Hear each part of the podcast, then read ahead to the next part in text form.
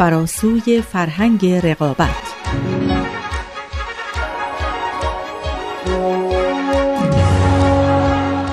We've literally, as a result, transformed the conditions of our own existence on this planet. But we haven't yet adapted to these new conditions that we live in. And we urgently need to, because until we do, the scale of human suffering and the scale of ecological degradation on this planet will continue to increase.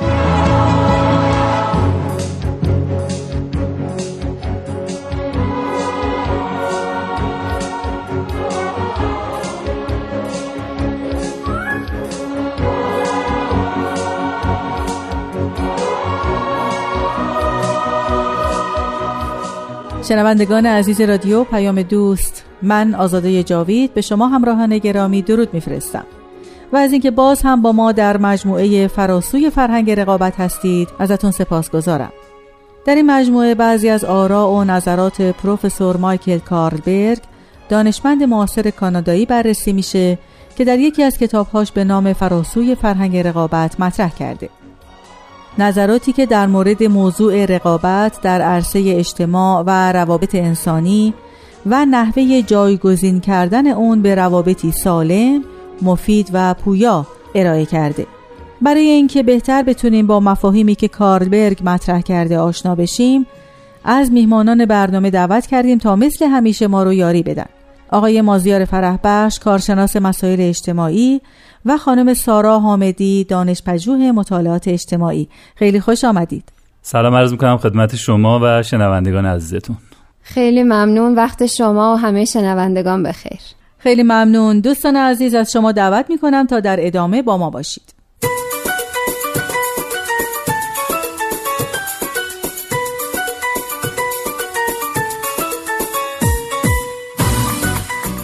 آقای فرحبخش در جلسه گذشته درباره بعضی از نظرات آقای کاربرگ در مورد ایجاد تغییر در روابط توضیح دادین بفرمایید که این تغییراتی که ایشون پیشنهاد دادن اگر مطلوب هستن از کجا باید شروع کرد که پایدار باشن؟ خب دو تا روی کرده کلی وجود داره. یه نظر اینه که باید از فرد شروع کرد. باید افراد رو آگاه کنیم که در جهان چی میگذره فضایل اخلاقیشون رو بالا ببریم. یا اینکه روی سواد آموزیشون تاکید بشه مهارت های شغلیشون حتی تغییر عقاید افراطی مذهبی و خلاصه هر چی که به خود فرد مربوط میشه. روی کرده دیگه اینه که ساختارهای اساسی اجتماعی رو باید تغییر داد. یعنی روابط تولید اصلاح بشه ساختارهای سیاسی مثل انتخابات ساختارهایی مثل رسانه ها عملکردشون و تغییر این چیزها. در این نگاه روی کرده دوم معتقدن که افراد توی اجتماع شخصیتشون شکل می‌گیره و اگر ما می‌خوایم که واقعا تغییری رو به وجود بیاریم باید توی محیط اجتماعیمون تغییر ایجاد کنیم. البته هر دوی این نظرات افراطی هستن اگر فقط بخوان منحصر به همونها بشن. و نظرات معتدلتری وجود داره که به هر دوی اینها بها میده. بهاییان هم در زمره همین افراد هستند نظر بهاییان هم همین نظرات معتدل تره آقای فرح بخش بفرمایید که آیا جامعه باهایی برای ایجاد تغییرات فردی برنامه ای داره؟ البته مهمترین برنامه هاشون آموزش و پرورشه. ببینید بهایی بیش از 1700 تا برنامه توسعه اقتصادی و اجتماعی رو تو سراسر عالم تا حالا اجرا کردن. نیمی از این برنامه ها آموزشی هستند. مثل برنامه های غیر رسمی سواد آموزی یا راه اندازی مدارس ابتدایی، راهنمایی، حتی دانشگاه دانشگاه های غیر متمرکز روستایی. اونا معتقدن که با آموزش و پرورش میشه برای توسعه روحانی و اخلاقی افراد هم استفاده کرد. یعنی حتی بخشنده بودن رو هم میشه آموزش داد. امانتداری مهربانی. البته راه آموزش این صفات با یاد دادن شغل و مهارت و فیزیک و ریاضی اینا شاید فرق بکنه. ولی به هر حال از طریق آموزش اینها قابل حصوله. مفاهیم اجتماعی هم که قبلا دربارشون صحبت کردیم اونام همینطورن. مثل وحدت عالم انسانی نداشتن تعصب ارج گذاشتن به تنوع و یادگیری فرهنگ شهروندی جهانی. همه اینها رو میشه آموزش داد اینا در برنامه های آموزشی مورد نظر بهاییان جایگاه ویژه ای دارند و بالاخره توجه خاصی که بهایی ها به دعا و مناجات که اغلب فردی هستند و یا عباداتی مثل روزه و نماز که از نظر بهایی برای رشد روحانی افراد خیلی مهم هستند.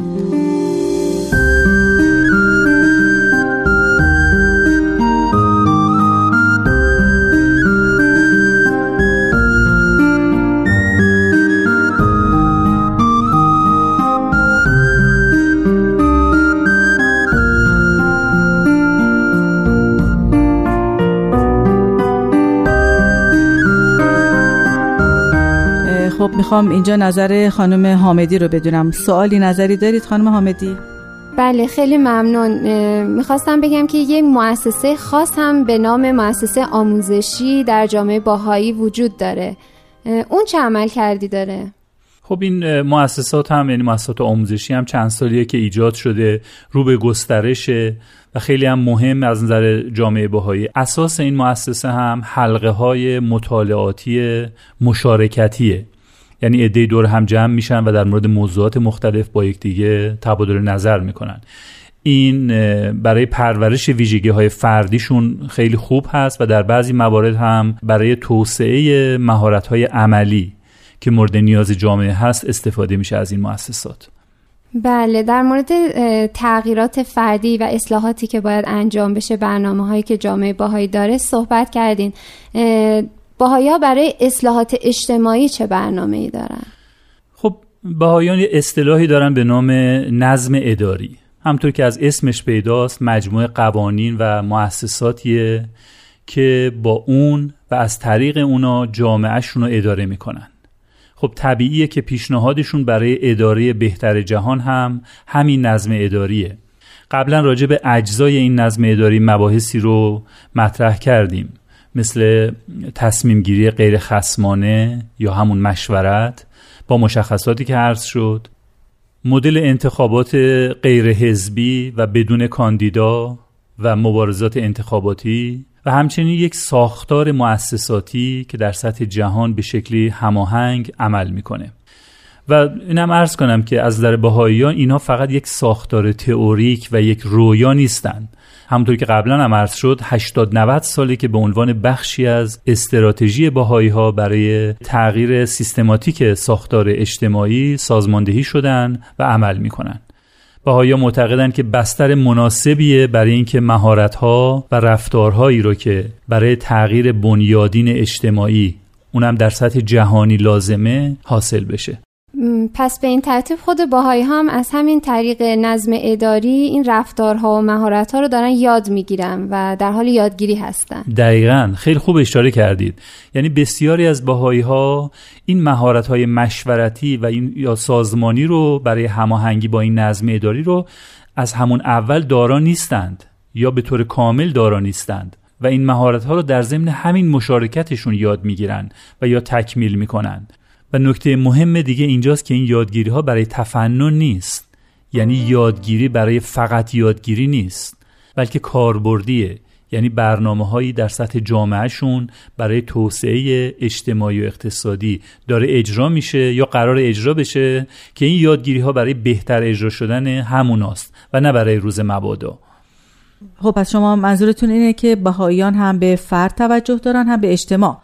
مثلا اینکه برای اصلاح نظام سیاسی هم یه فرایند اجتماعی انتخاباتی به وجود آوردن که فارغ از نظام های حزبیه و همین که با آموزش و ترویج صفات روحانی و فضایل اخلاقی سعی می‌کنن که ویژگی های فردی رو رشد بدن. کاملا همینطوره. می‌تونیم بگیم که نظم اداری باهایی زمین ساز رشد فردیه. در عین حال رشد فردی هم باعث کارکرد بهتر نظم اداری میشه. پس این یه جور تعامله که بین این دوتا برقراره و تاثیراتشون هم میشه گفت متقابله. کاملا.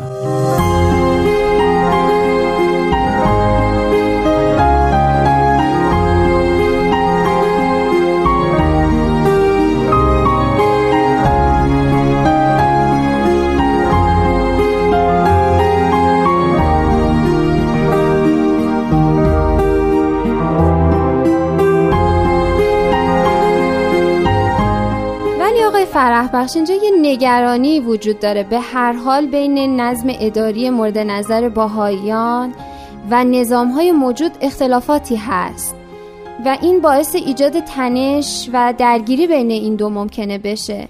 باهایی ها توی این درگیری چطور می‌خوان عمل کنن؟ یا چطور عمل کردن؟ خب باهایی ها میلی به درگیری ندارن.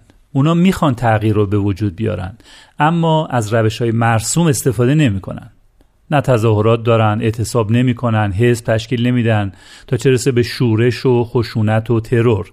اینا رو هرز کردم صورت کلی جریان بود. ولی حتی در مواردی هم که باهایی ها با حمله و یورش مستقیم به خودشون روبرو بودن در اون موارد هم از این روش های مرسوم باز استفاده نکردند و نخواهند کرد. مثل تجربه باهایان ایران. بله می‌دونید حجوم مستقیم به باهایی ها عمدتا توی ایران بوده. بسیار هم متنوع.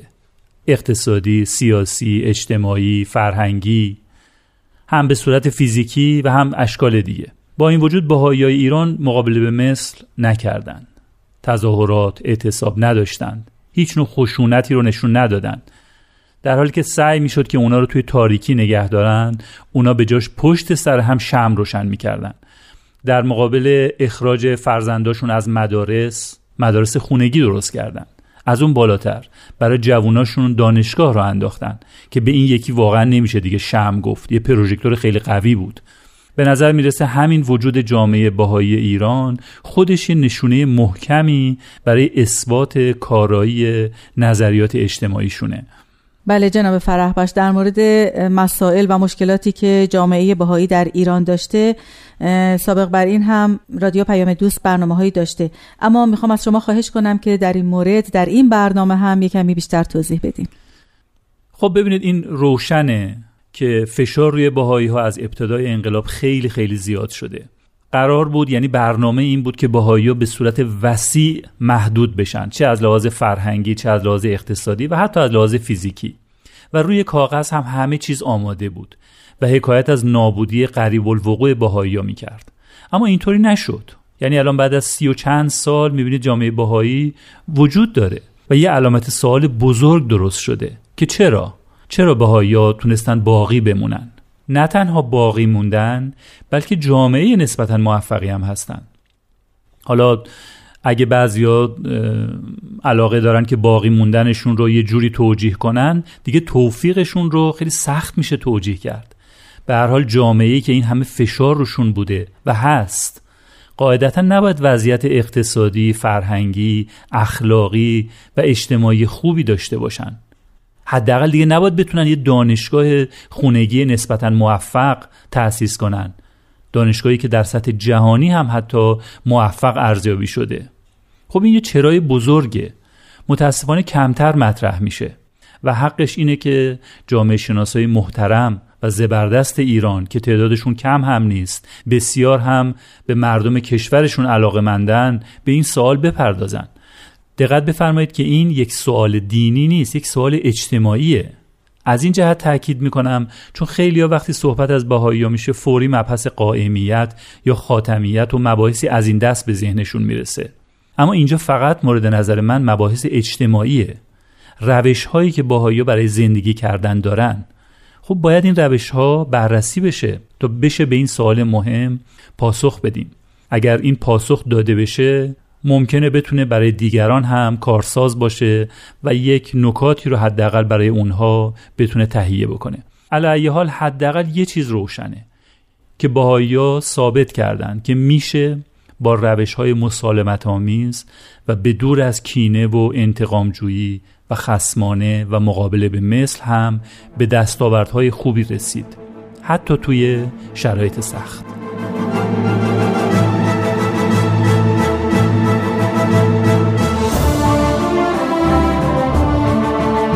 And we can exercise this constructive agency most effectively, I believe, if we focus our energies largely on three fronts. The first of these is the education and empowerment of young people in ways that help them recognize that in this interdependent world they've inherited, their own well being is inextricably bound up in the well being of the entire social body that they're part of and in ways that also empower them to develop their fullest latent potentials in ways that they can contribute to this well being. Now, this kind of education empowerment needs to begin in the earliest formative years of childhood. But equally importantly, it needs to be extended through those critical periods of adolescence and youth. If we want to begin to raise generations who can mature beyond the culture of contest in their minds and in their hearts and in their actions.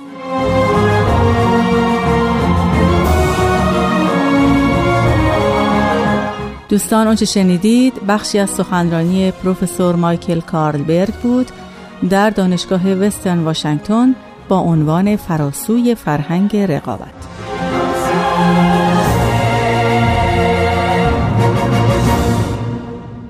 آقای فرح بخش این مسئله عدم مداخله در سیاست یکی از همین روش هاست؟ بله البته شناخت صحیح این روش عدم مداخله در سیاست مستلزم اینه که ما کلماتی مثل دخالت و سیاست رو درست تعریف کنیم ولی میشه گفت که باهایی ها در سیاست های حزبی دخالت نمی کنن.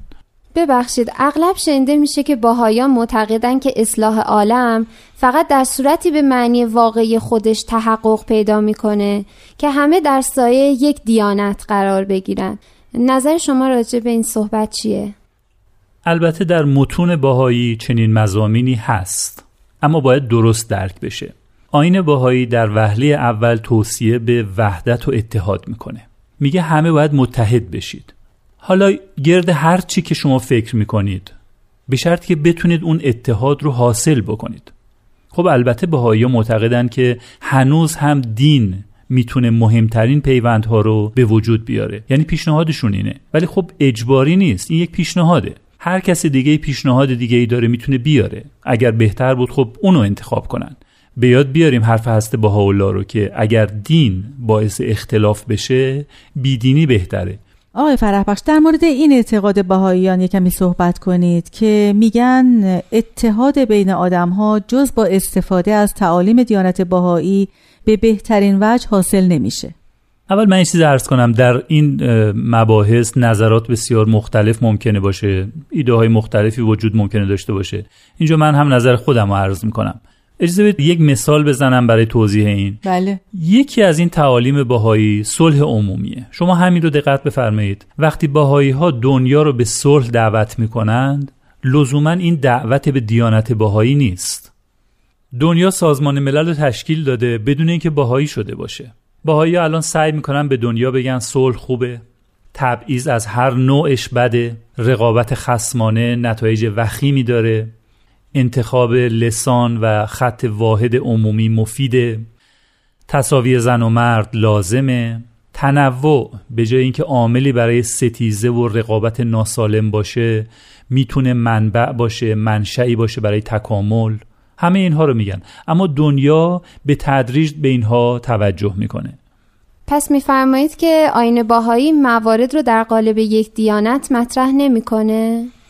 ببینید باهایا پنهان نمی‌کنن که یک دیانت جدید هستند صریحا ذکر می‌کنن که اونها یک دیانت جدید جهانی هستند اما اصراری هم ندارن که همه ایده های خودشون رو یک جا و به عنوان یک دین عرضه کنند یعنی بگن این رو شما یا باید همش رو قبول کنید یا هیچ کدومش رو قبول نکنید. دنیا هم به این پیشنهادهای باهایی به عنوان اجزای یک دیانت لزوما نگاه نمی‌کنه.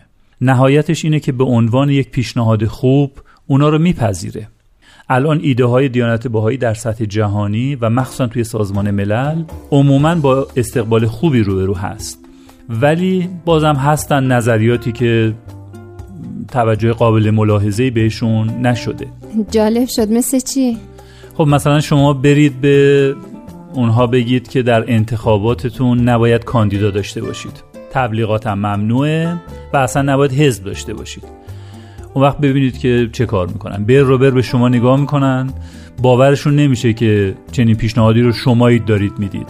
شمایی که این همه ایده های خوب دادید در باب صلح حقوق زنان و توسعه پایدار. الان دارید مثلا میگید که انتخابات نباید کاندید داشته باشه و اصلا براشون قابل قبول نیست.